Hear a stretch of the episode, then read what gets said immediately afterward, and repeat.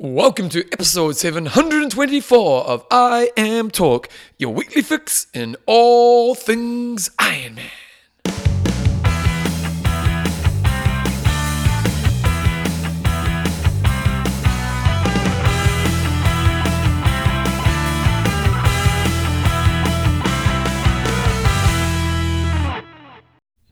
Radio team, welcome along to episode 724 of IM Talk. Coach John Newsom, Bevan James. I didn't want to bike up this morning, mate. Did not want to bike up today. I got the text this morning, team. Guys, Bev, I might be a little bit late.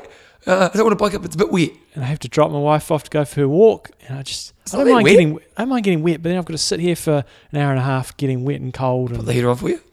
But still off the mark with that. I left the last It's just defrosting off the your couch at the moment. Just wipe that down. Anyway, I'm here. I Talk is proudly brought to you by. Generation UCAN. You go first, Jumbo. Oh, Generation, Generation UCAN. Can. Oh, sorry, second. I was going to do patrons. Jumping to the page. Sports nutrition that gives you long lasting energy without the spike and crash of sugar. And our patrons, Morton Triple B Lieber Grant, the spy um, Petrie. And Ryan Face the Music Barnett. Oh, I love that show. Can you name the guy who was on it? Not Simon Barnett. Who was the other guy? Dwayne Franks. Oh, good work, John Newsom. You. Well done. Okay, in this week's show, we've got some news. We've got a hot topic of the week. Uh, we've got an interview. We have indeed. Jeanni Seymour. We spoke to her better half uh, a couple of weeks ago, and so this week we're going to catch up with her. So she's a top, top 70.3 athlete and had some great performances you're going to hear about later on. John started a new segment, I see, and, and, and his pitch for it is weak at best, but we'll, get- we'll get into it later on. The new segment is John's workout of the week. Um, and then we've got some questions and answers at the end winger of the week as well. John, not much happening, but we are looking back on last year was the first Ironman race for legend of the sport, Alistair Brownlee, and he had a pretty good result. He did have a good result. He took the took the W, but he didn't uh, do it in convincing. Well, he did it in relatively convincing fashion, but he was not leading from the gun. Partly because there was no swim, uh, and he got his. I wouldn't say got his pants pulled down, but Bryan McCrystal spanked the bike with a 4:36. And this race in Ireland last year was, I'm pretty sure it was their first race they had over there. Uh, terrible, terrible weather. Uh, so I think it Let's was put some case. context on that. So Brownlee, who's not a bad Yeah, but you know when it's that cold, you know everybody reacts a bit different. And but he Bryan beat Brownlee by what? 13 minutes. Yeah. But um, but Joe Justin Metzler, who we had on the show a few weeks ago, uh, he was up there as well. But you see all the bike times. I mean, Bryan McCrystal absolutely spanked everybody, and I'd say Brownlee underbiked, probably got cold, didn't really know what he was doing, but then he came back and ran a 351 to win uh, overall. So now, Bryan McCrystal, is that, a, is that a standard run for him, a 310? Was it a bad day? Uh, it's a below average day. If you remember, we spoke Yeah, to him in Road. Roth, and I think you know he's about a three-hour runner, so so three ten. So if he'd ran what he normally could, he would have won. Could have done. Yeah. Or Brownlee could have run a two forty. Coulda, woulda, shoulda. Exactly. So that was uh, happening on the men's side. Bryan McCrystal was second. Markus Thomschke was in third place, and Justin Metzler in fourth. Then on the females' side, we had Emma Bilham take it out in 8.50 with a dojo domination by 29 minutes over Jeez. Pliny Hoogman from Holland and Amanda Wendorff in third place. So I'm, I think I'm in Ireland. We're going to come up with this later on. I think that's happening hopefully later in the year. And it was due to be ma- male pro only this year. Yes. Yeah, so it'll be interesting if they keep that up as well. Uh, we're supposed to be having Ironman Hamburg on this weekend as a pro female pro race. Uh, it's normally in July, but it's now scheduled for 6th of September. So it's again. Do you want to look at last year's results? Yes, we do. And I'm just thinking, I, th- I, th- have a feeling that it's almost the same weekend as uh, the Hamburg ITU race, but I could be completely wrong there. Surely not. Oh, the 6th, you mean? Uh, you, you, you talk through the results. And Okay, so looking back on 2019, I'm going to trirating.com and it's just pulling up the internet right now. Uh, last year, the conditions were This this race is normally held in later in the season, but they've pulled it ahead for this year. Fourth and fifth of September is uh, due to be Hamburg ITU race, so maybe they're I don't know if they have it at the same venue or not, but who knows? We'll wait and see. Could be a massive, massive weekend of triathlon in Well, Hamburg. last year, Christian, I'm going to say uh, Hogan Dung. Uh, he, he got a an 8.11 to win the ra- the males race. I remember this because he got really fired up at the finish and did and was just like angry man at Oh, the finish. Uh, it, was, it was all a bit, a little bit weird. but too much? A bit too much. Good on him for winning it. It was a great performance. Yeah, but you know what? Emotion's emotion. yeah. You know, you let people be what they want to be. Ruedi Wild came in second. Paul Schuster came in at third. And then the female race, we had Susie Cheetham take it out in an 8.58, just under that nine hour mark. Uh, Pompa- Pompanelli, Pompiano? Pompiano. Pompiano. And Julia Gajer after that as well. So, Strong field. yeah, and Caroline Steffen came in fourth. So she's coaching now for Brett Sutton. Yeah, well, she's been a, she's been a Sato athlete for a long, long time. Yeah, so good times. Fingers crossed we get some racing at these events uh, coming up later this season. I want to, almost for discussion a week next week, we should do who's pick the race that will be the first race in the Ironman calendar, you know, and then we'll go back and see who got it right. Oh, I didn't add that to the news this week. I don't know where it's gone. What? Um, but No, down low you have. You got it Have down I? down. Yep, yep, okay, I've got it in the lowdown. yep. You got it down. What's coming up? Okay. Um, also, at the weekend, we had the f- uh, first of the championship series races on uh, Ironman Virtual Reality Round 12, uh, which was over the half iron distance race. So, the first time we've had a championship race over that. So championship is So this is their four race series, and so I think the the half Ironman is, is, is counts for more points towards qualifying. So only had 1143 finishes out of 1100 uh, 1932 finishes starters. starters. Sorry, uh, so some good racing there. Will Draper, who's been uh, I've heard his name come up once or twice. He's been almost keeping up with the pro men on the bike leg. Uh, he took it out in three hours and 40, three hours 40, 14. He, what did he do for his splits? This is this an age group? This is a, a age group. He was first Okay. overall. He ran jeepers. He ran a one twelve fifty four. You can't fudge that because it's GPS. It's outside. It's not this malarkey on treadmills or anything like that. That's a that's a flipping fast run time. Now wait. So the And- pros did a. They just did the first run in the bike, but Will Draper ran fifteen forty three for his first run, and then ran uh, rode a two eleven. He's only twenty years old, but jeepers, that's uh, that's the real deal. Uh, give us a couple of age groups, Evan. we- And Where, we'll- where, where you find this link? I haven't got the link. Oh, right there, right there. Okay. Where, where Right you put the link. Sam- Right there where you put the link. Right there. Okay, I'm going to say female 35 to 40. Female, whoops, female, female, 35 to 39. Urs- Ursula Kervnik, Kurzvik uh, from the States. She went at 425.04. S- Uh, eight minute victory over Barbara Kramer. That name's a little bit, a little bit easier. And Sarah Roach from the US. So Ursula's times were she did a 1 hour 38 for her half marathon. She did a 2050 for her 5k run and a 225 for her 90 kilometer bike ride. I believe they did uh, the ride on the Kona 7 or on the Kona course. I'm not sure if they did the 70.3 course or if they just did uh, A part of. part of the Ironman course, but it's kind of cool to, to be able to go and ride on Rouvy and ride on that course. So I've jumped on the male 30 to 34. The Poms dominating the dojo. Neil Eddy took it out. Dan Nice. Freeman in second and Kyle Chesterman in third. All Poms. Nice work, Yeah. Team Great Britain. Go the go the Poms. I'll do one other age group. I'm going to do the 60 to 64 uh, females. First place, Cindy Roberts from Canada. Second, Amy Rappaport. And third, Jill Kirker. And the first place, Cindy, she went 5.25, 29. And her splits were made up of a 22.52 run, a 3.14 on the bike, and a 1.48.03 for her half marathon. So She's 63 years old. What you Solid. can do, John, which is pretty cool on this website, if you go to the results page within the Ironman VR section, um, or the virtual club, it's VC, um, is you can go category by new, by country. So I've got New Zealand, Oh, yeah? good old Robbie Budge took it out in New Zealand four hours, but good old Gareth Holbrook, Oh, yeah? he came in sixth for the Kiwis and the females for New Zealand, who took it out. Old Nick Hankinson took it out. So there you go. That's good that you can actually, yeah, no, Yeah. you can actually go in and, and, and you can do it per, per age group as well. So maybe we could have a New Zealand Rouvy champion, no 60 to 64 men, who took out the 40 to 44s. Oh, I could have got, you could have got on the podium, Bevan. It was, uh, well, I'm not 60 to 64. no, I've changed it to 40 to 44. What do you reckon? Oh, Okay, so how fast is this just for New Zealand or for the whole category? This is just for New Zealand. Yep. You could have got on the podium. How, how fast did I have to run? you just had to finish. Oh, okay. there you go. Yeah. so first place was Nick Hankinson. What did he do? 441.04. And then he had a, what do we call it? A, a domination when it's by an hour. Uh, Whoa, what is it? We oh, sorry. That, sorry, I was looking at females. Sorry. Was, you still would have got on the podium on the males as well.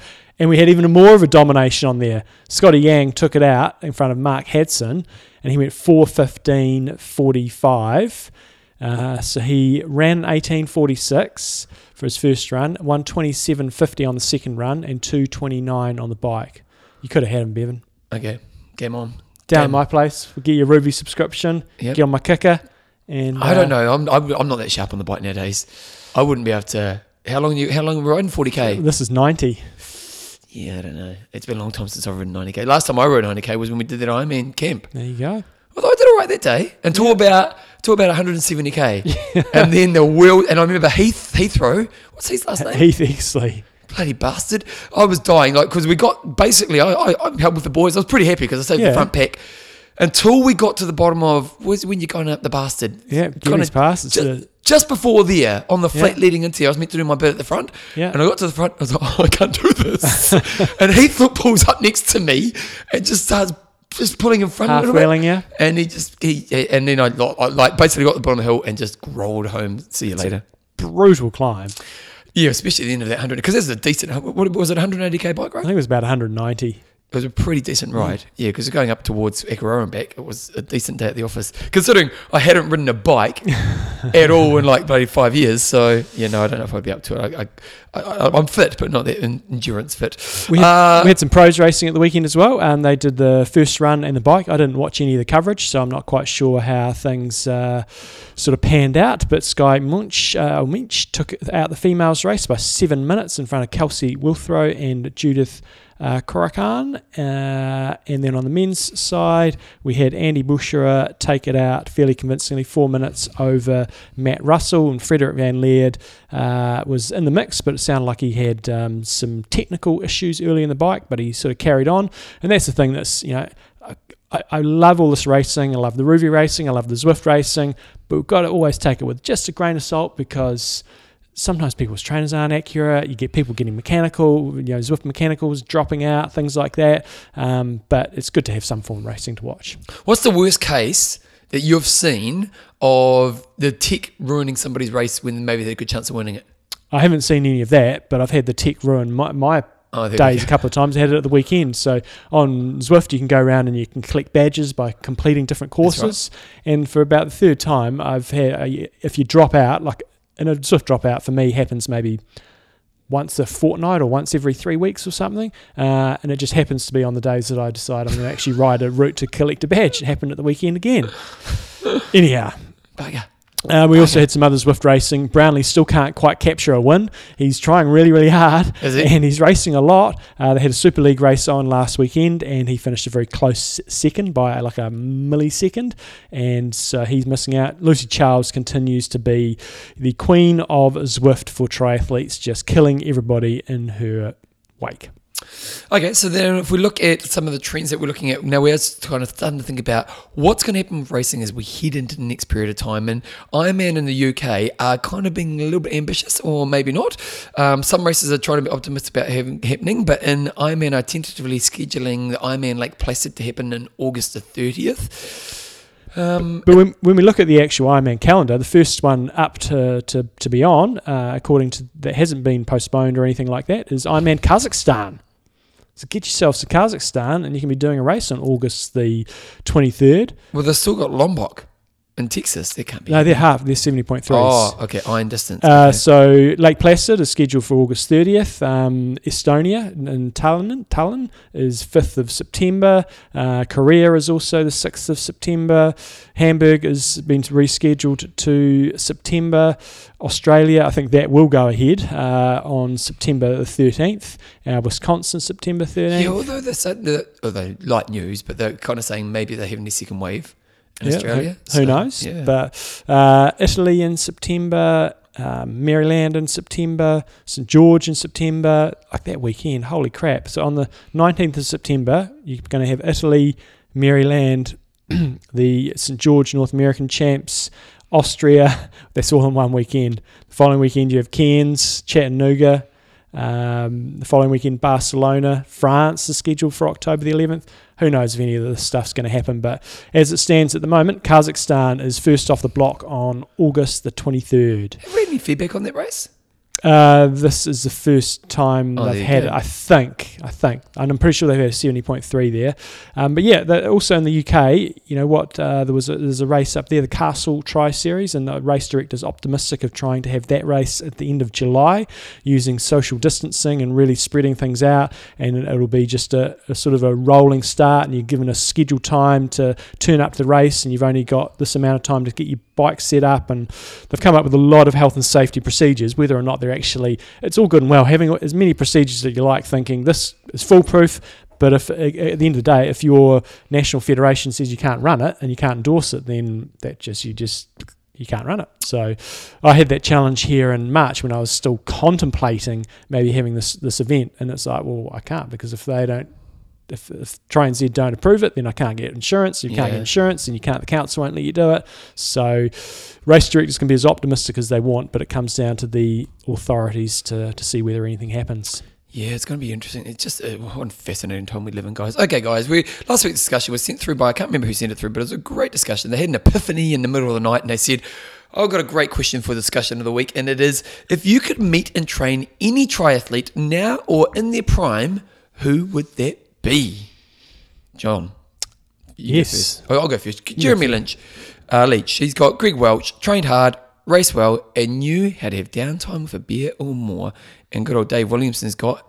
And if he's not available, I want Jeremy Leach. Oh, that's nice. They must be nice. friends. Hit another one, Bevan. I'm just pulling up Facebook now. John Munsey's got unquestionably Chrissie Wellington, such an educated, knowledgeable, and well balanced person that the miles would fly by and you'd learn so much about so many different things, not just triathlon. Joe Lees says, uh, Ryf, uh, she appears to have a clinical approach to racing. I'd be interested to know if that stems from a similar approach to training. She's also amazing. Tasha Badmann is what Hua Chin would say. In her prime, she's just always talking about how joyful everything is. It was make even the toughest days of training better. She she is the best example of positive attitude, isn't she? Yeah, and uh, we'll have we've got a little website of the week or some links. Maybe I've got. I'm not sure if I've got this week or next week, but a little documentary on Ryf and Badmann together. Uh, so you guys look out for that. Uh, Craig Minskin. Miskin. I met Paul Newby Fraser in 2011 at Ironman Arizona, where she allowed me and a friend to attend a pro race briefing. She was lovely and would have enjoyed more of her company, and she was such an incredible athlete. All hail the Queen. Darren Ochin has got here. I reckon training with Cam Wurf would be so much of a laugh. You'd forget how hard it is. Yep, he's a bit of a character on Instagram and places like that. Tim Martindale says Peter Reid, one of the great triathletes in my in my book. Uh, Rob Cummings, my two favourite interviews of your Legends of Triathlon podcast were Paul Huddle and Scott Molina. Both very funny and interesting and both had class stories. I'd enjoy listening to either of them on a long bike or run. David Hale is Rick Wells. He was a Kiwi. Uh, he won a world championship title. Fantastic swimmer. He seemed like a good guy to have a beer with after a hard training session.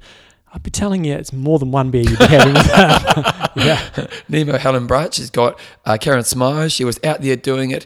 The cool shit with her fitness and having fun while racing hard. I think she would be a fun training partner. Steve Diodonis, Diodonis, I've got it wrong again, Steve, sorry. Uh, Starkey, so Andrew Starykowicz, would love to attempt to draft him for 40Ks. I think he'd be drafted for luck 100 metres and then see you later. I reckon he'd just be one of those guys that would just be out the door and it's like boom, up Yeah. to 40Ks an hour and see you later. Wasn't wasn't um wasn't Lessing like that when he first went to Boulder? I think a and we had lot some of stories guys. and they'd go to train with Lessing.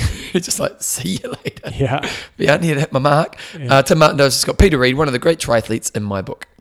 Uh, Erin Reski, uh, Rinny, 100%. Her crazy, her crazy come from behind victory was my favourite Kona to watch. A bike ride with Chrissy would be pretty sweet too. Matt Moore Moran's got Brad Beven carrying bricks running to school in the North Queensland heat. Kylie the Colonel Cox, Joe Skipper for the banter. Joe is pretty entertaining. Isn't she hot chick? I'm, I call her the Colonel. Oh, okay. Neil Hastings got, I'd like to say the Brownlees, but I think they'd break me in the first day. So I'm opting for, in his prime, Dave Scott. Dave Scott would probably break you as well. I reckon Dave Scott would be very. I reckon a lot of those guys, Dave Scott. Uh, not that I've ever trained with them. Uh, Simon Lessing, Yeah. uh, and so it would just be like right, this is what I'm doing. You, if you want to hang on, just Because go for because of those guys, those guys definitely come across as the ego guys, don't they? You know, and they had a persona that was like, I'm a hard ass. yeah, yeah, yeah. I agree with that, and I, th- I think it was their way or the highway. Yeah, that's what I mean. Like yeah. you know, like like a Molina was a good guy, cool Hmm. guy. Not saying Dave Scott's not a nice guy, but he's a hard ass, and and Hmm. you know he's you know you, I'm doing it. If you're not with me, see you later. Yeah. You know. Um, have you done Tom Som- Somerville? No, John no. Newsom, without a doubt. Yeah, and then I had just had to correct young Tom because uh, he's felt Newsom with an E. Oh, Anyway, I ran, ran side by side with Tom if you want to night, annoy Tom John Newsom at all, put an E in at the end of his last name. banging out some 1K reps with him last night. Uh, Russell Wheeler's got Mike Pigg. That guy trained like no one else at the time. What he lacked in form and talent was set off by a furious training ethic. He was. Everyone talks about him so highly. Yeah, I was thinking about this yesterday, and initially I was thinking, oh, someone like Paul Pauli Kiuru. He won the, you know, he won Ironman Australia multiple times. He got on the podium Kona multiple times, and he was one of the first sort of real gadget dominated guys. He was a heart rate guy sponsored by Polar, and he was just like a bit of a robot, and that, that sort of fitted in with the the persona of Finnish people. And he just got out there, and it just sounded like he'd go right. I'm riding at heart rate 150, and that's it. And a bit like we've talked about with Lessing and. Uh, Dave Scott and so on, it wouldn't be so much an ego thing or just it's just like that's my program and I'm sticking to it. And you know, if you can't keep up, I don't care. I'm sticking to my heart rate. So I thought he might have been interesting, but then that would probably be quite a boring training session. So I'd probably be more interested in someone who's a bit more erratic as well. Oh, and okay. Someone like you know, you think about a Peter Robinson, the way he raced uh, short course, it was a bit all over the place. Uh, he, I think that would be quite interesting. And then for me, probably one of the Germans, um, whether it be uh, Hellriegel or um, Faris Al-Sultan or someone, someone that just did things a little bit differently uh, would be, I think, would be quite interesting. I, I have two answers for this because one answer is just like like a Frodo in his peak. You know, like the the top the top guys in the games, like Mark Allen in his peak, Brownlee in his peak. You know, like those top guys, just to experience what it takes. You know, even if I could stay with them for a few minutes just to get an idea of how they train. Um, you know, just just to see that level and the discipline and, and the places they can go to in their peak sessions. And maybe if I even if I don't stay with them, but I can just experience and watch them train, it would be a pretty cool thing in their peak, in that moment where they are just, you know, at their, their Everest of their kind of mm. career, I think that'd be pretty cool. And then you've got the storytellers. Like I have been, and you've been very fortunate to train with Molina.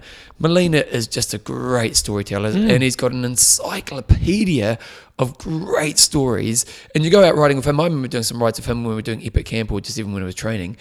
And you just you just listen to this guy who's just got so many great stories about sport. Macca, Mac mm. would be great to go out and do a long training ride with. You know the guys who like. Uh, there's a Matty Johns podcast, which is a league podcast, and it's a great podcast because they just talk about the stories of the sport, and it's done in a real humorous way. And you know, to me, those kind of stories, when you get that experience where you're spending with someone in the game who's been in the game for a long time, can tell a good story, mm. and you know that's that's like training with Molina and the epic camps, when you have those moments where you're just from doing some training, is, is a highlight of my triathlon time. You know, his, stories, and he's such a great storyteller. And um, yeah, so for me, it would be kind of either the peak guy in the peak moment or female, um, and the just the great storytellers. Yeah. Nice. Who are the great storytellers?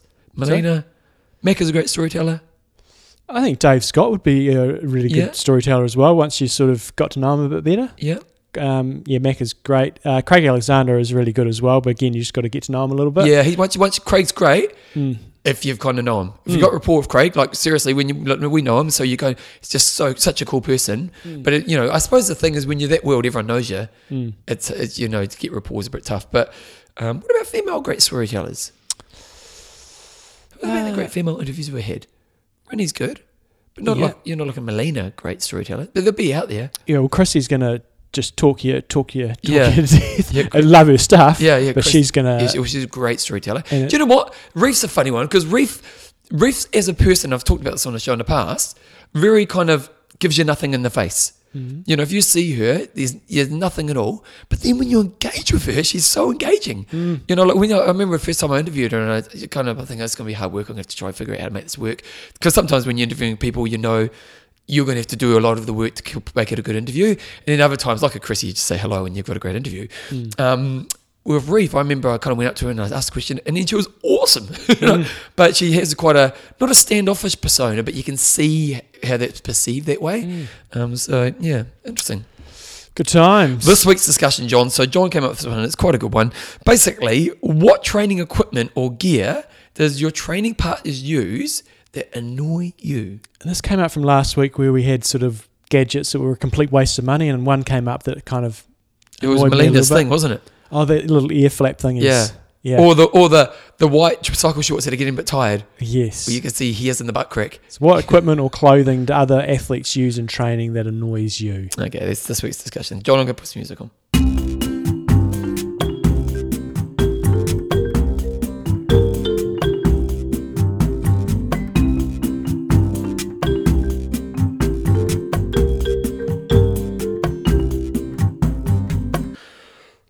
Website of the week, and it's from Flo Haig, Haig, Hagel, Yep. Hagel, um, and they have sent through a website that John actually has used, talked about a lot in the past, but it's a great website called endurance-data.com. Or data, depending on where you're at in the world. Yep. Data or data? data data. Um, and basically, what it is is they have the data of every race ever, basically, don't they? Not every race ever, but all the recent Ironman races. And So is- it only Ironman? Yes, I think so. Uh, but it's, it's a daily, not a daily checker for me. I don't go on there every single day.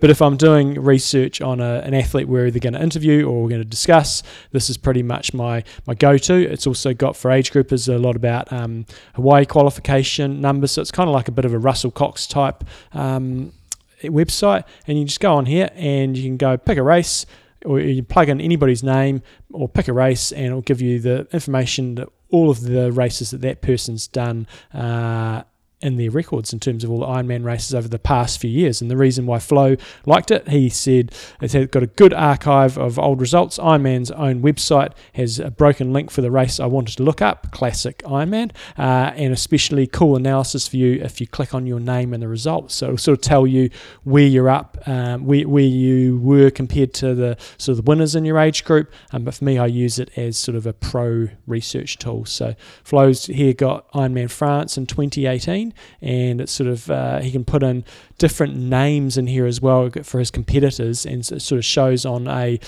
graph the difference in time as you come out of the swim at different stages of the bike, so all the different time splits that they've got in the results, and then transition, and then obviously off onto the run. So you're the baseline, and then you can plug in different athletes uh, and see how you sort of compared and where they took the race to you, or where the where you took the race to them. Got all your splits and everything like that. So especially important if Ironman doesn't have the stats for your particular race. So check it out, endurance-data.com. Got to say, John, while you were talking then, I just had a look at the race results from Ironman New Zealand, which seems like a lifetime ago right now, doesn't it?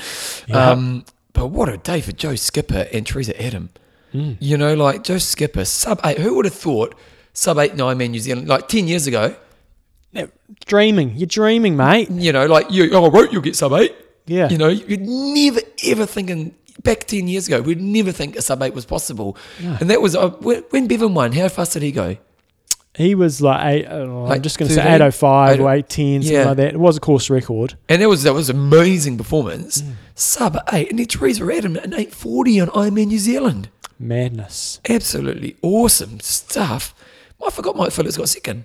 He did. He had a good day. And he, sp- he spanked it the year before with a course record as well. And he ran that 239 or whatever it was. absolutely smacking it. So if you guys want to just, it's a great resource for your own results. But again, if you want to do that thing of check out other people in your club, stuff like that, do that comparison in your local races, endurance-data.com is where you want to go. John's Tuesday swim set. Well, you asked me last week what to do for my swim, so I thought I might make this a regular. I'm only swimming once a week, so I thought people get really tired of trying to come up with swim programs. So I'm not going to spend ages on this. Just tell you what I did for my swim this Okay, morning. well, what, what was the objective? The objective at the moment is just general conditioning because I'm only swimming once a week, and the other we, we haven't got any races coming up, so everybody's only swimming maybe twice a week. So it's just a bit of everything thrown in and just general conditioning. Most it's a bit of people, fun, nothing too long, Yep. not too hard. most people are focusing on their running. Uh, so we did 400 warm up, two 100 IMs, uh, so individual medley, not Ironman distance anything. 100 meters kick, and then we did three times through, 200 steady, so that's sort of Ironmanish pace, and then two 100s hard. So I repeated that three times through, so a 1200 meter set. 100 meters easy, and then 1k loco. So what loco is? You just go crazy. no, you're uh-huh. changing pace. So you're going, and I've put a yeah 1k. So you go 25 hard, 25 easy, 50 hard, 50 easy, 75 hard, 75 easy, 100 hard. 100 easy, and then you repeat it again, but go back down. Okay, so you like 100 hard, 100 easy, Okay. 75 hard, 75 easy, boom, boom, boom, and that gives you 1k of continuous swimming with plenty of pace variation, which is really important and, so, and a skill a lot of athletes don't have. Uh, then we finished off with 450s bands only. Bands only, only is brilliant for working on your technique. So we do that at the end when we're a little bit tired, and then just to warm down, which and it was just over 3Ks. So that was today's swim. Of the medley, what's your worst stroke? Um, probably butterfly, I'd say, but that's just because we don't do much of it. I actually quite enjoy butterfly, um, but can't do too much of it these days. I hate to think what I'd be like in a butterfly right now. Yeah. I was pretty ugly when I was doing it back in the day. I'd say breaststroke would be my worst. Compare if, if I was to do a race, I'd probably be slowest at breaststroke. Why? The kick? Um, just The got lazy on kick. it. It's great. Really good for opening up your hips. Yeah, but I could never I could never get it. Mm. It was I Yeah, you need to get taught that as a kid. Yeah. tell you one person who's a notorious person, Mike Montgomery. Hmm. He could he could Great athlete. He Jeez, was I'm glad he's not on Zwift. let's not even go there. But uh, he could he could bloody breaststroke kick like I've never seen in my life. Yeah. He could yeah, he was an amazing kicker. Okay, John, we're got an interview coming up. Jeanni Seymour, I've wanted to get her on for a while, and uh, fantastic 70.3 athlete, uh, did well at 70.3 Worlds, and uh, you're going to hear all about her amazing results. Here is Jeanni right now. Okay, guys. Um, when this comes out, we will have spoken to Jeanni Seymour uh, one or two weeks ago. We were talking to her husband as well, and uh, so we're going to get the, the real side of the story now in terms of how many victories have been between them and, and how often Jeanni's going to to smoke him. She's been a, multiple winner at 70.3. She's won, uh, I think, at least nine 70.3 races, been in the top 10 uh, at the 70.3 World Champs, uh, and also went to Kona last year. So, welcome along to the show. Yeah, thanks for having me. I appreciate it. Tell us a bit about yourself. Um, I, I know from your accent that you, that you uh, well, I know you're based in Boulder, but that's not where you're originally from. So tell us a bit about yourself, where you're from, and uh, specifically maybe when you when you moved away from South Africa. Uh, yeah, so I am from Johannesburg, South Africa. Uh, that's where I was born and raised. Um, and yeah, I dabbled in quite a few sports growing up, just um, pretty much running. My mom was a runner, and I just kind of followed along in her footsteps. I loved training with her. Um, but in high school, I, I did lots of sports uh, like hockey. I represented South Africa in touch rugby. I did swimming and some cycling, and yeah, I just kind of enjoyed being out there. And um, I think it was my final year of high school that my cousin introduced me to a local tri club, and I absolutely loved it. Um, and yeah, I kind of threw myself into the 70.3 distance, and um, yeah, my coach at the time brought me over to Boulder, Colorado, and um, we spent the summer here. And I just fell in love with the lifestyle and really wanted to pursue a career in triathlon. So I was about, I would say, just about 20 at the time where where I turned pro and wanted to come over here in in Boulder. Just one random question, which we forgot to ask Justin. How did you guys meet? Yeah. Um, so we met in Boulder. Um, yeah, it was kind of like I, I guess I was training with um, one of his friends at the time, and he was like, "Oh, you should meet this guy. He's really great." And I honestly kind of wasn't interested at all. um, and he kept um, messaging me on Facebook, and I just yeah, it, it took me some time to finally crack and and we went on a coffee date and and the rest was history so yeah that was about um five years ago so we it's our first um yeah wedding anniversary on sunday so we're pretty stoked about that Nice. So, what, what do you think? Uh, I, I know you're you're fully immersed in triathlon these days, but where where do you think life would have taken you if uh, if triathlon hadn't been a career that had opened up up for you? Ah, you know what? I I I always knew I wanted to be in some kind of sports lifestyle. um, I was studying sports science at the time, but once I got the opportunity to to kind of turn pro, I was lucky that my parents were were supportive of that at the time, and um, so yeah, for me, the dream of being a professional athlete was always there. So to be able to do it was, yeah, I mean, I, I'm really lucky. Um, I don't really know what I would be doing. I would probably be back in South Africa, which um, wouldn't really be my first choice. Um, uh, I know you're mainly specialised in uh, 70.3 up to this point. You did Texas last year and then went on to Kona. Um, I'm just intrigued to ask about Texas last year because you had a really, really solid day there, um, a sub nine hour performance on your on your debut. But you know, looking at the results, you're obviously with uh, Daniela Ryf and um, Jocelyn McCauley coming out of the swim, and then those two ended up having a sort of a head-to-head battle all day. So maybe maybe tell us about your race and whether or not you could have gone with them or you chose not to, and just how that sort of day unfolded for you. Yeah, I mean, um, I'm coached by Jesse Kropelnicki, and um, our plan for for my first race was to just like stick to my plan. You know, I I have a huge amount of respect for the Ironman distance, and for the first time, I was like, you know what, I I I need to just take care of of myself and stick to the plan because your first time is not the time to experiment and try and go for it on the bike because um you're probably going to end up walking on the marathon, that's for sure. Um, so it's a long day, and I kind of just, you know, looked at my race plan and I was like, okay, especially on the bike, I'm going to just maybe even more, be more uh, conservative. And that kind of played out pretty well for me, especially going onto the run. Um, so I, I was pretty happy with my first experience. I really enjoyed it for you, you will have raced Daniela Ryf um, a couple of times at 70.3 Worlds and, and maybe elsewhere at other 70.3 races.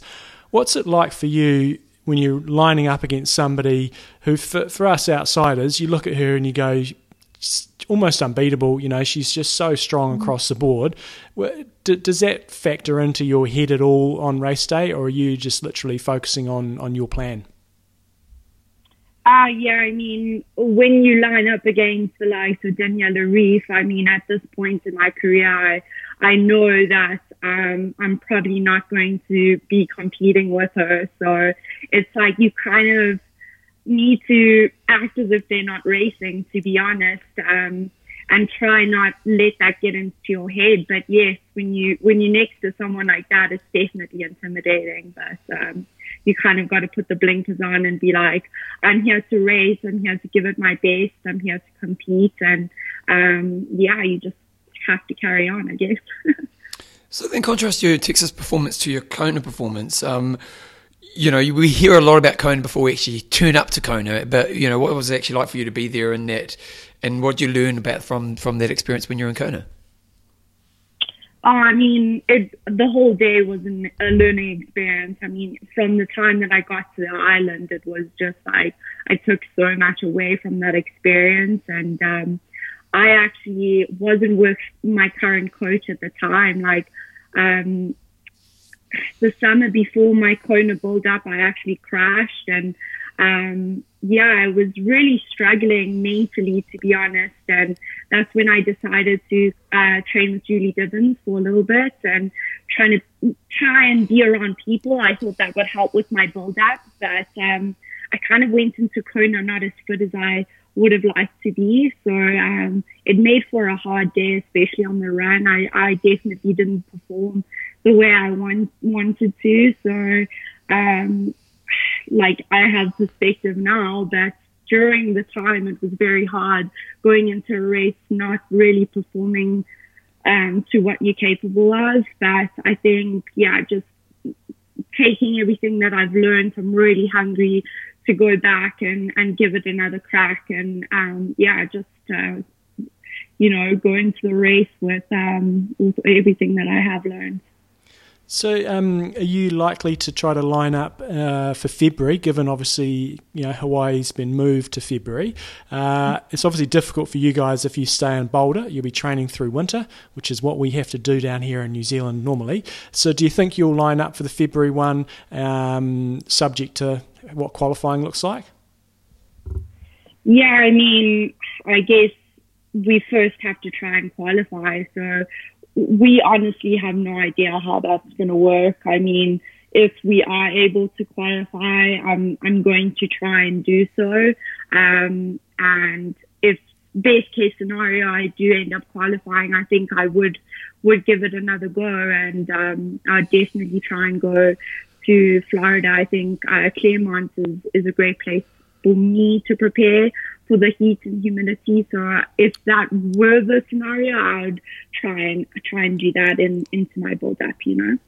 Would, would that be pretty typical to what you did last time, or what would change about the the kind of moment, or you know, the preparation for Kona, because it is more of that colder period of the year for the Americans? Uh, yeah, so we actually were in Kansas in in a place called Lawrence.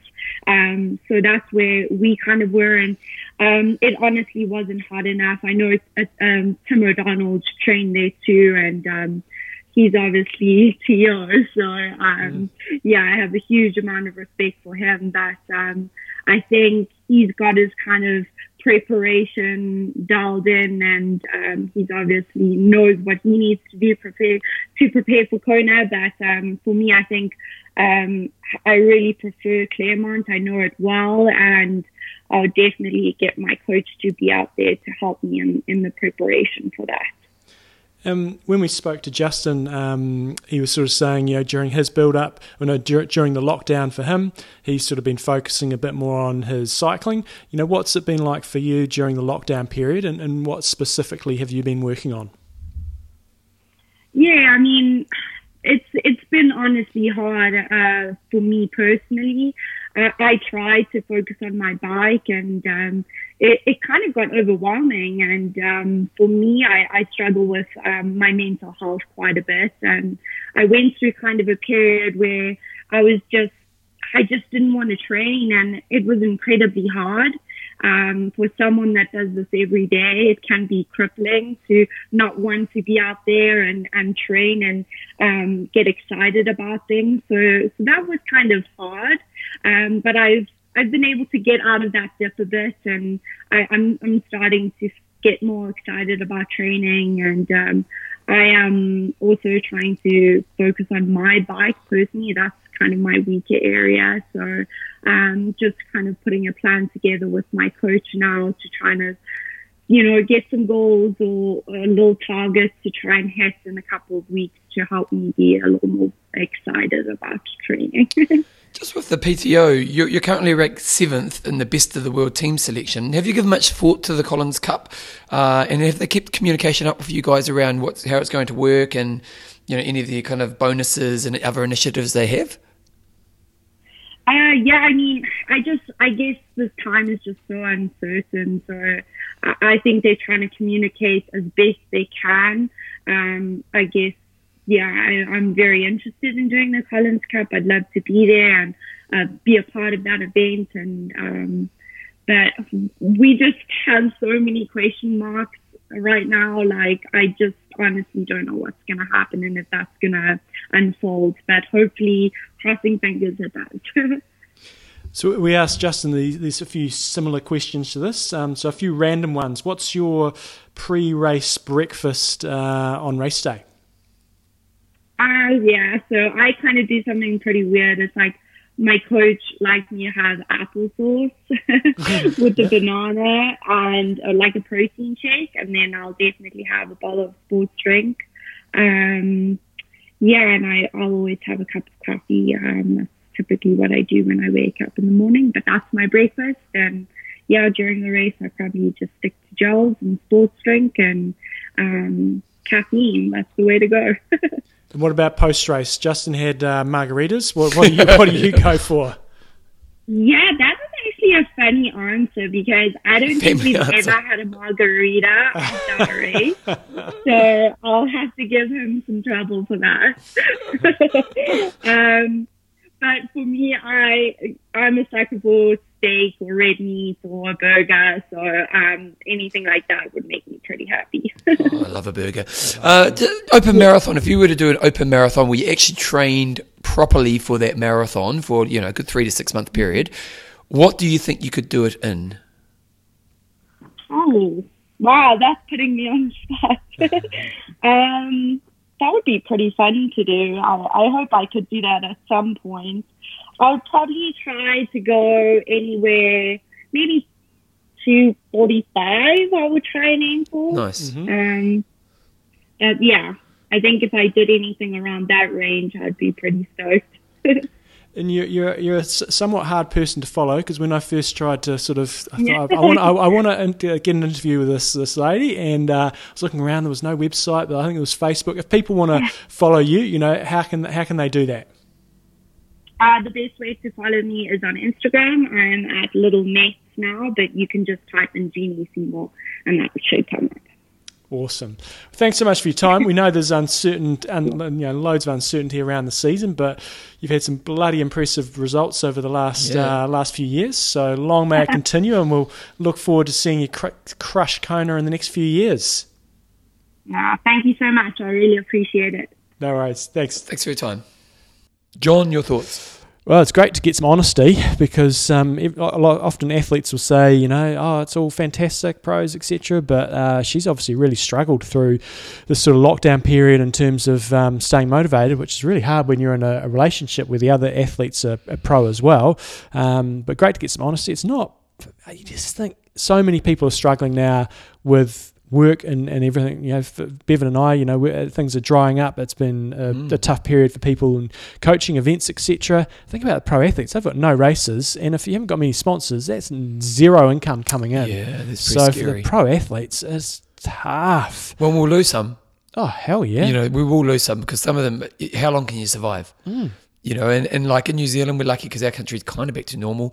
But for a lot of countries, there's still a long time to go before we're going to have that. it's back to normal, but there's no racing for them, no money anywhere, um, and and a lot of the pros. Uh, They'll get bonuses maybe from their sponsors if they do well in races, but they won't actually But our a sponsors will be throwing money around right now. No, but if they've got if they're contracted to do it, so say for example you go and do a race and you win two thousand dollars, you might get uh, seven hundred fifty dollar bonus from your sponsor, or if you get a, your picture in a magazine or online or something like that, you know those are all the sort of things you can build in. When you're not doing any racing, pff, nothing. So the, the top end guys, they're, they're sweet. Well, they're not sweet, but you know that they'll be Yeah. getting reasonable sort of contracts. But for those um, mid to bottom end, it's like nothing. So Yeah.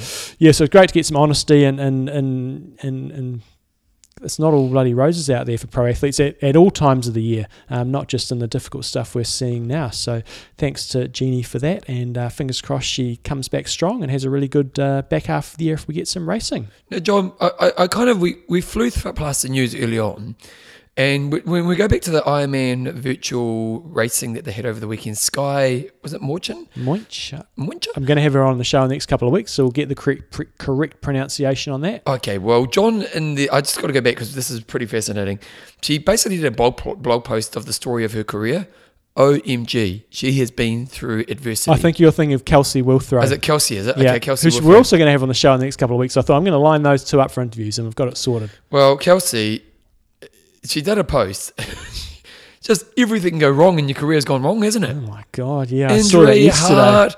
One thing I'll be I'm really interested to talk to her about is she, uh, dealing with emotional coaching coaching abuse. Mm. Um, I watched a really good clip, clip on YouTube about some young Nike female runner who may have been under. You know how the Nike coaching system's been a bit screwed recently. Yes. She was under there, and she was like this young talented, was breaking all the youth records, kind of world records. Joined the the Nike project, whatever it was called, and never performed, and and was quite emotionally scarred from it, um, and physically kind of damaged as well. And it'd be really interesting to talk to her about this because dealing with coaching abuse, it's it's a fine line in today's world, isn't it? You know, because coaches do need to push their athletes, Mm-hmm. but where's that line of helping your athlete be a better athlete and abuse? Mm. You know, so uh, I- I'll be really interested to talk to her about the post. When we get on, I'll put this post on about her story because oh my god, it's basically there's it's a bullet point and there's about forty different bullet points for all the things that have gone wrong in her career. So interesting stuff. Okay, John, let's talk about Generation UCAN. Fantastic. They've got some awesome stuff coming up this I know. week. How about this? So, National Tri Week. So, triathlon's transition, conquering the pandemic and fostering diversity. So, they've got an expert tri panel, uh, a whole long, week long sort of activities. They're going to have Mark Allen on there. Um, obviously, we know of him. Uh, somebody called Tim, Tim, uh, Dorsey, who's the International Association of Black Triathletes. It's Got Tim O'Donnell on there, who we know of. Siri Lindley, if you don't know of her, she's in the ITU Hall of Fame, and she's coached, uh, been a fantastic coach of uh, Mirinda Carfrae and a bunch of other uh, amazing athletes. Uh, also, recently had a battle with cancer, and looks like she's come out the other side, which is fantastic. Um, Marcus Fitz, who's the founder of the DC Tri Club, uh, and Vic Brumfeld, who's USA Chief of Staff. Amongst that, they're also going to have Bob Babbitt on there on Wednesday, the 24th, so that's US time, um, with Never a Bad Day, and he's such a positive guy. I'm sure that'll yeah. be really good. Uh, then on Thursday, they've got a panel about metabolic health uh, featuring a whole bunch of uh, brainy doctors. Uh, and then on Friday, they've got the motivational speech, um, and that's sort of more talking about diversity um, and, and how we can try to overcome that. Really is triathlon is a seriously white sport. Um, Oh, big time. And and I've got no answers to this, so I'm going to be interested to see what they've they've got Well, to no, say. let's dig a little bit deeper here. You, because you have quite a big influence on the local community. How do we get more diversity in a local scale? Yeah, well, I've, I've got no answers for you. That's why I want to see this. I mean, I, I, I don't know. You know, it's a, it's a rich sport. Um, Christchurch is a pretty white um, city as well. So I haven't got any answers for you, to be honest, Bevan. Yeah, but it's interesting because, like, for Les Mills over the years, not so much nowadays, but when I was a younger, younger, younger man, um, I'd go around to schools and teach fitness. Now, admittedly, I'd only go rich schools. Mm. You know, because the, the for Les Mills, they would see it as um, your future members. So Mm-hmm. you know, the kids who and it was all private schools basically. Mm. And I remember I did go to my school, Hamilton, which was I went to a high school that's lower decile, um, very multicultural. Mm. And I went there and they loved it, but then we never went back. I'm not quite sure why even Hamilton even happened. Mm-hmm. Um, and so the, you know, there's this thing of maybe we are just pointing our direction in, in certain places. Yeah, well, we, I don't know if triathlon because I don't know what triathlon's doing, but I'm just thinking of my experience within Les Mills. And Les Mills is actually a pretty diverse company, but you know, like it's interesting. People chase the money, and sometimes not maybe the greater good. We've in New Zealand, we've got a group called Iron Maori, and I, I did try to arrange an interview Ah. fairly recently, and that would be a perfect example. Um, uh, the, so the, the Maori is our sort of an indigenous people in New Zealand, and they've got a, a, a And it's a great event, yeah, and it gets lots of people in that culture. And, and, Māori statistically, unfortunately, are a bit behind on the health statistics. So, and it so gets exactly the same as the situation in Australia and America Yeah. as well. yeah. Um, but that's uh, an amazing initiative, initiative. So more of that um, would be fantastic. How you actually And it's proof, and it's that. proof that it can work. Mm, You know, because it has. Uh, Mar- Maori's been going for about how long? Ten years, twelve years. I'd say so. Yeah. and it's it's hugely successful. Mm. And it's hugely successful, and it gets. You, you think massively overweight people who have never exercised, it gets them out exercising, Mm. and that's where triathlon's such a great sport because, you know, like admittedly there's some cost to entry, but it's not. You don't have to have the greatest gear. Well, you've got to have gear, and you've got it these days entry fees and things like that. It's it's, it's seriously expensive. Yeah. Yeah. Yeah. Um, so they've got. So I think that'll be a really interesting discussion, and, and that's the whole one of the big topics here is conquering the pandemic and fostering diversity. So how we can encourage a more diverse sport.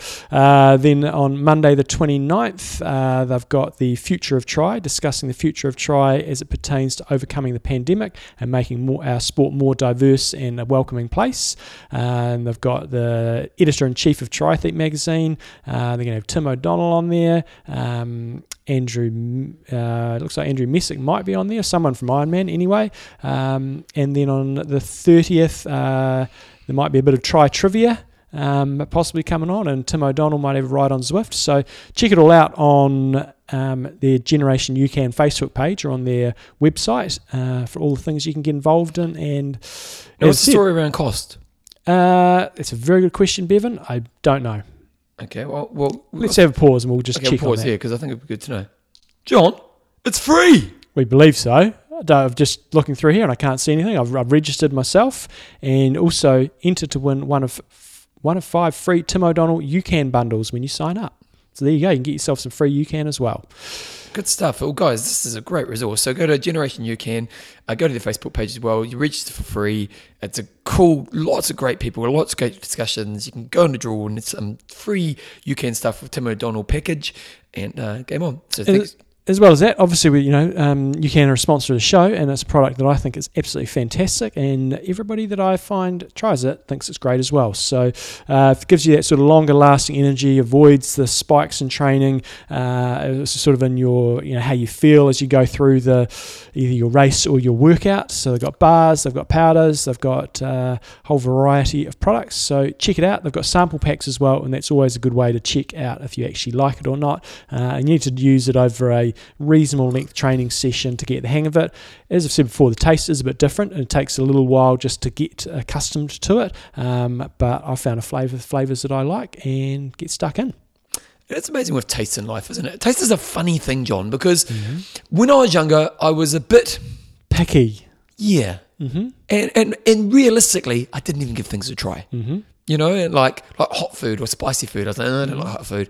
Certain veggies, oh, I don't like that. Fish, I don't eat fish. Yeah. And as I've grown up, I've thought to myself, be open minded, give everything a try. Mm-hmm. Nowadays, there's probably two, three foods I don't really like. Mm-hmm. And I've actually learned to really like hot food. You know, and it is amazing just how you can just train your body to like certain flavors, isn't it? It is. Uh, What is it? I I think you've got to try something. Is it 10 times before you actually say, no, I don't like it? Oh, okay, there you go. Is that what you like tell your kids, is it? Exactly.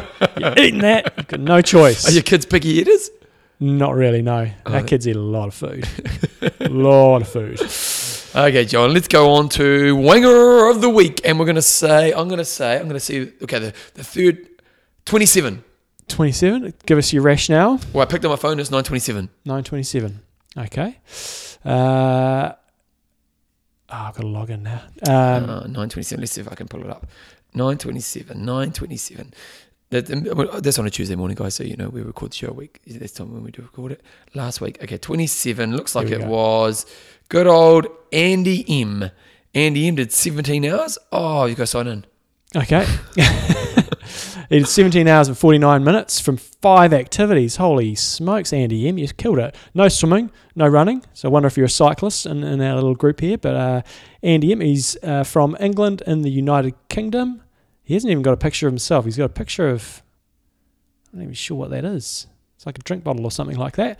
Uh, in the last little period, let's do a side by side comparison with me. He's averaging six rides a week uh, for 346 kilometres. Uh, so far this year, he's done 5,744. Uh, his longest ride is only 167.8 kilometres, and the highest climb he's ever done is only 517 metres. You've got to go find somewhere big to ride some mountains. And as I suspected, it looks like he might be a a not a triathlete because he's got no runs in the last four weeks. Well, he has got some estimated times for some of his running. So he's done 126 runs. All time he's run 1,771 metres. Swimming wise, I know, he's done a little bit of swimming. 33 swims. None in the last four weeks. So he's just stuck to his cycling in the last four weeks. It's Andy M. You are our winner, of the week. John. But I do want to just give a little bit of love to uh, our overall winner for the or first place this week, Michael Schroker. Uh, he is living. He lives up in Scotland, and Scottish. he's a Polish fellow who lives up there. How do you- what's Polish accent? Oh, it's like kind of sort of Russian-y type accent. I can't. I can't. I'm not even going to attempt it. Russian. Done- no swimming. He's done an hour and 50 biking, but he's done 20. Last week, he did 29 hours and 37 minutes of riding.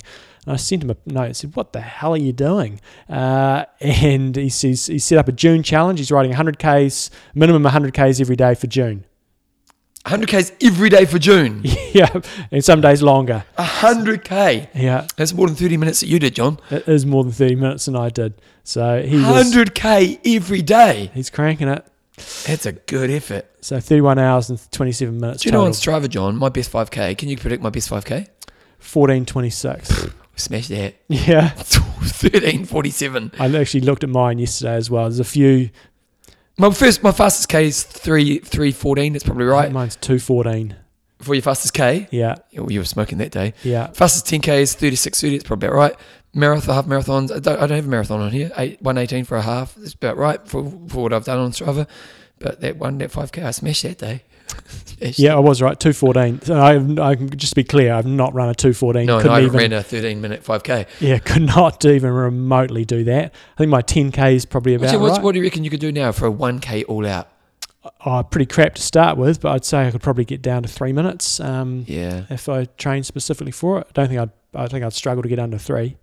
Yeah, that's next level, isn't it? Okay, questions and answers. And this is John's next adventure. He signed up for this. Didn't you do this one last year? Did the St James Al- Alpine Adventure last year, and I've signed up again this year. So, if you want to come and join me, Was this the one where we thought you had to do a kayak? we did. we did indeed. It was so funny that Yeah. day because you shit your pants. There is a kayak option, and you can swim and kayak if you really want to. Uh, okay, yeah, what do you mean? So it can be like a, a three discipline event, like swim, bike, bike run, or kayak, bike run, or you can do the swim and then the kayak, and then the bike Ooh. and then the run. So kind of there's, there's all sorts of things. So the reason I wanted to give this a plug is I'm, I'm doing it. I've got a few other locals that are that are doing it as well, and you've also got a really long option that I'm still contemplating. And I, I looked on the confirmed entrance list yesterday. There's hardly any because it's what is it now? We're in June and people don't enter. When's the race? uh, it's in January the Oh, okay. 16th. And so I see, looked on there, and one of our local triathletes, Edward Kruger, he signed up for the Big Kahuna. And the Big Kahuna is going to be longer than an Ironman. You're going to swim 2Ks. Now, this is a freezing cold swim. You're going to buy a mountain bike 100 kilometers. To put that in perspective, I did 60 last year. Was it 60? I should- 64. And that took me four hours. So 100 is going to take me, Yeah, you know, six hours. Well o- over that, I'd say. Uh, I've got another, got to do another, yeah, over six, probably closer to seven, I would imagine.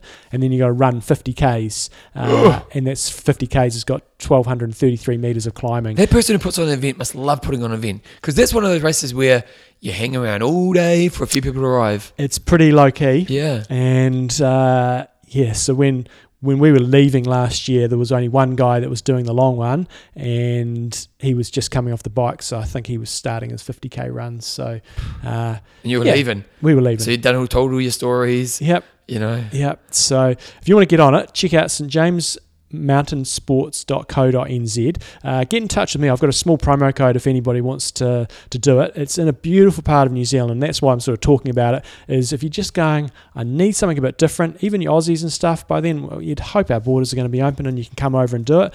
But yes, you're going to experience a beau- amazing part of the country. It's near Hanmer Springs, which is one of my favourite parts of New Zealand. It's just a cool, cool spot to go. It's about an hour and a half uh, north of Christchurch, and then this this race you are out in the wilderness and completely out on your own.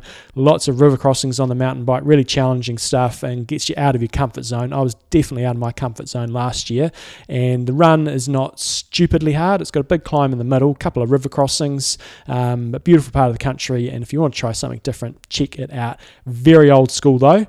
So you have your expectations in the right places. It's not like a challenge race or an Ironman. It's like you rock up to the start line and there's 10 or 20 people around. Um, there's lots that do the mountain bike and the run only challenge and stuff. But for the try, it's just like get on with it. And it's very much a, a a solo challenge. There's, there is aid stations and stuff through the course, but all in all, bit different. If you want a bit different, check it out.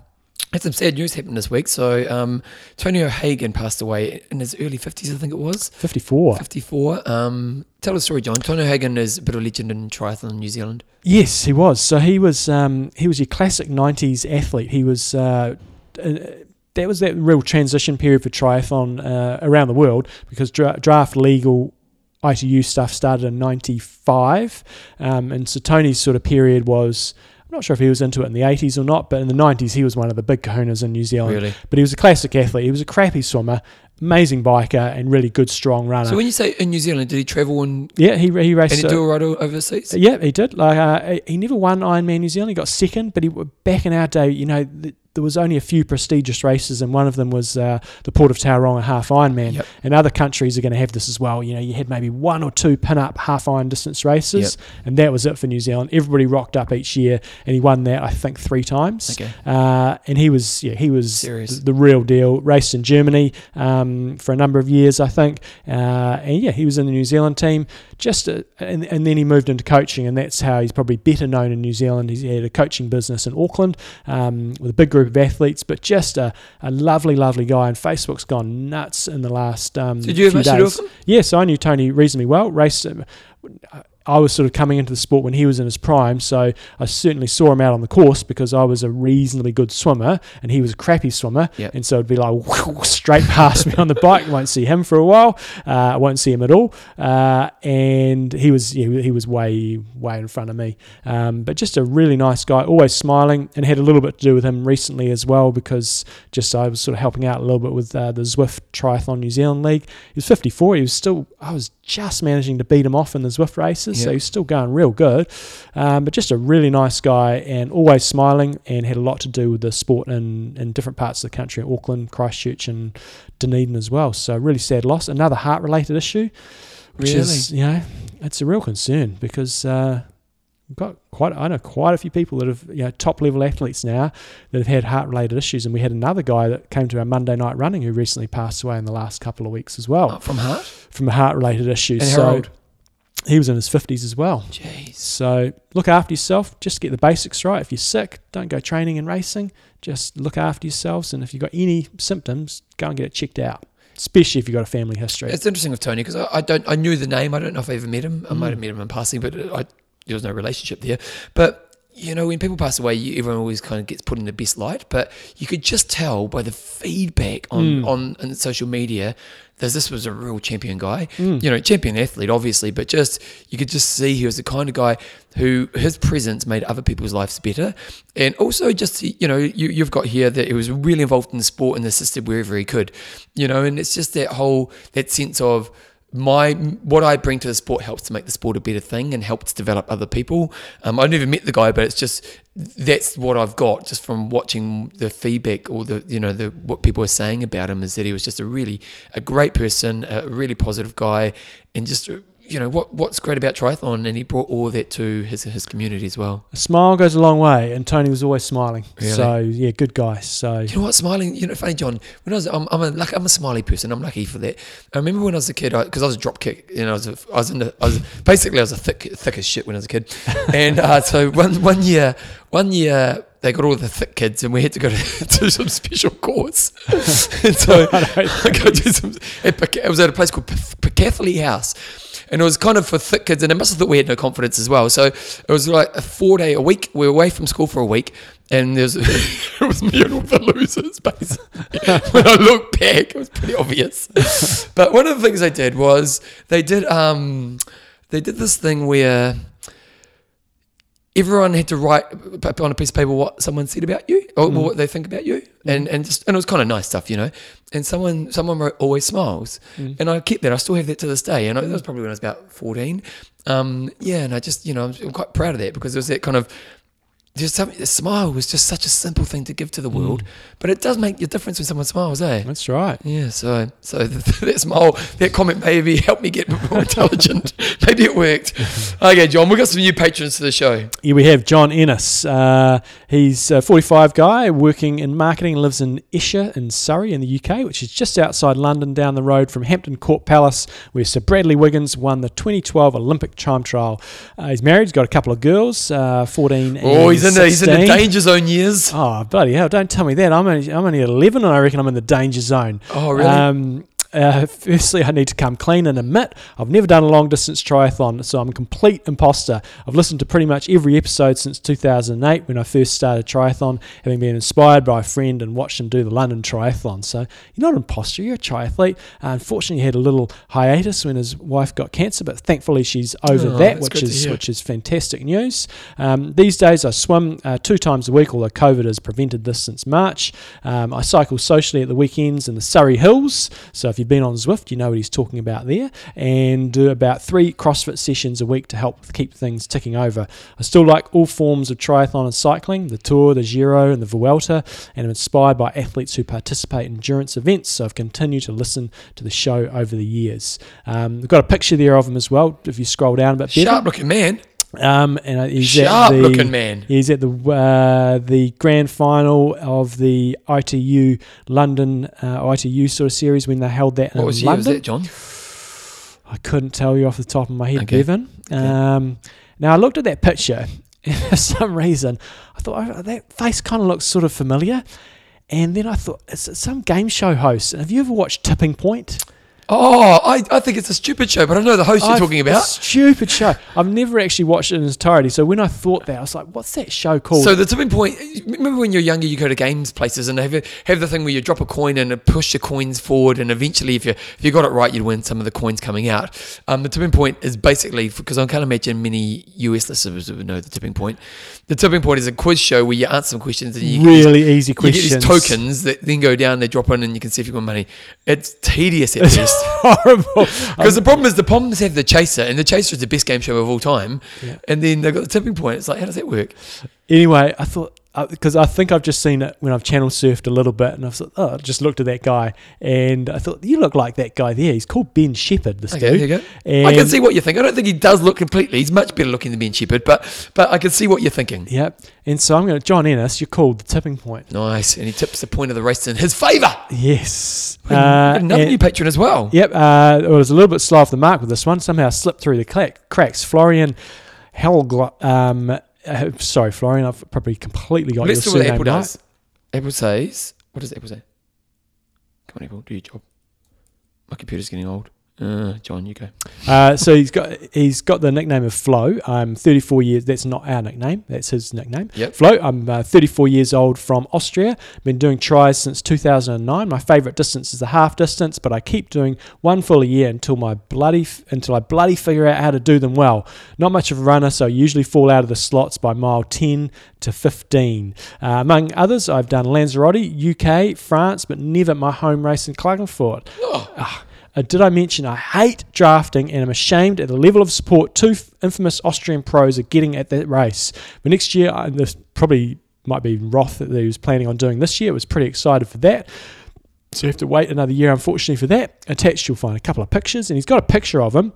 And I thought, what the hell's he doing? He's riding along, he's on his aero bars. Got the He's got- casual look, isn't he? He's got one hand down on the bar, you know, holding the bar, and the other hand uh, he's got actually up to his face. he always looks his a bit bored in his race, with, doesn't his, he? with his fist uh, on his cheek, just like he's having a little bit of a breather. And he said that's when he was do riding behind a huge draft pack at a, the now discontinued okay. Ironman Mallorca, trying to show my disapproval after failing to ride away from the peloton. Uh, so a non a hater of drafting, which we. Uh, Thoroughly You've got a nickname, John, but I've got a nickname as well. Well, I've put down Easy Rider because of because of that picture. Uh, he's sort of having a little bit of a break there, but he's actually not an Easy Rider, so No. it's probably not the best nickname. Well, I've got Flo, the fast, the fast mofo. Okay, we'll go with that. You like that? Or Mofo Flow. yeah, mofo, Flo. So, So the fast Mofo. Yeah, Flo, the fast mofo. Nice. Yeah, it's good rhyming. Good, good rhyming. And if you are a patron and if we happen to have missed you off giving you a nickname, just get in touch because I have got my. There's a system, but sometimes systems break. Sometimes things go You know, talk to, talk to the government about that right now. yeah, exactly. so thanks so much to all our patrons. Really appreciate your support. Okay, John, let's uh, wrap it up. First of all, sponsors. Generation UCAN. Now remember, guys, IM Talk is the discount code and it will still be used when you go to for the upcoming episodes. All parties that we had last year have agreed to continue on with it, offering a 15% discount, and you've added this to the 10% off the UK. So the code is still the same. The sites are generationucan.com for the US, Canada is smartperformancenutrition.ca, Australia is generationucan.com.au, New Zealand is superstarch.co.nz, UK is for 10% off generationucan.co.uk. And again, the discount code is IMTalk. If you want to get show emailed to you down the bottom of the front page on IMTalk, you just put your information in. If you want to be a cool patron and get a cool nickname, go to www.imtalk.me, go through the process, and we'll give you a cool nickname and gifts, and you're going to draw to win a trip to Kona with the boys. For coaching, coachjohnnewsom.com. For my podcast, I'm actually interviewing one of the new All Black coaches. All right. mm, next week. So Brad Mooar. yeah, Uh, yeah. yeah. So I'm Wasn't he at your wedding? yeah, Yeah. yeah. So um, lovely, lovely guy. Mm. And it- the thing I'm loving about interviewing him, so a, so the All Blacks, let's be honest, so great. Now he's, he's only he hasn't even started really. He's only just started. So, but he's he's a high level guy. He's been a coach on one of the assistant coaches of Canterbury, a very high performing team. So he's very into culture. He loves culture, and he loves development of people. But also the thing I love about Brad, Brad was a top lawyer. Lawyer. Yeah, yeah. Battle, Buddle Findlay. Yeah, I think. yeah. No, no. Cavell Leitch, I think it was. Yeah, it was Kevin Leach because yeah, because we used Kevin Leach for a while there.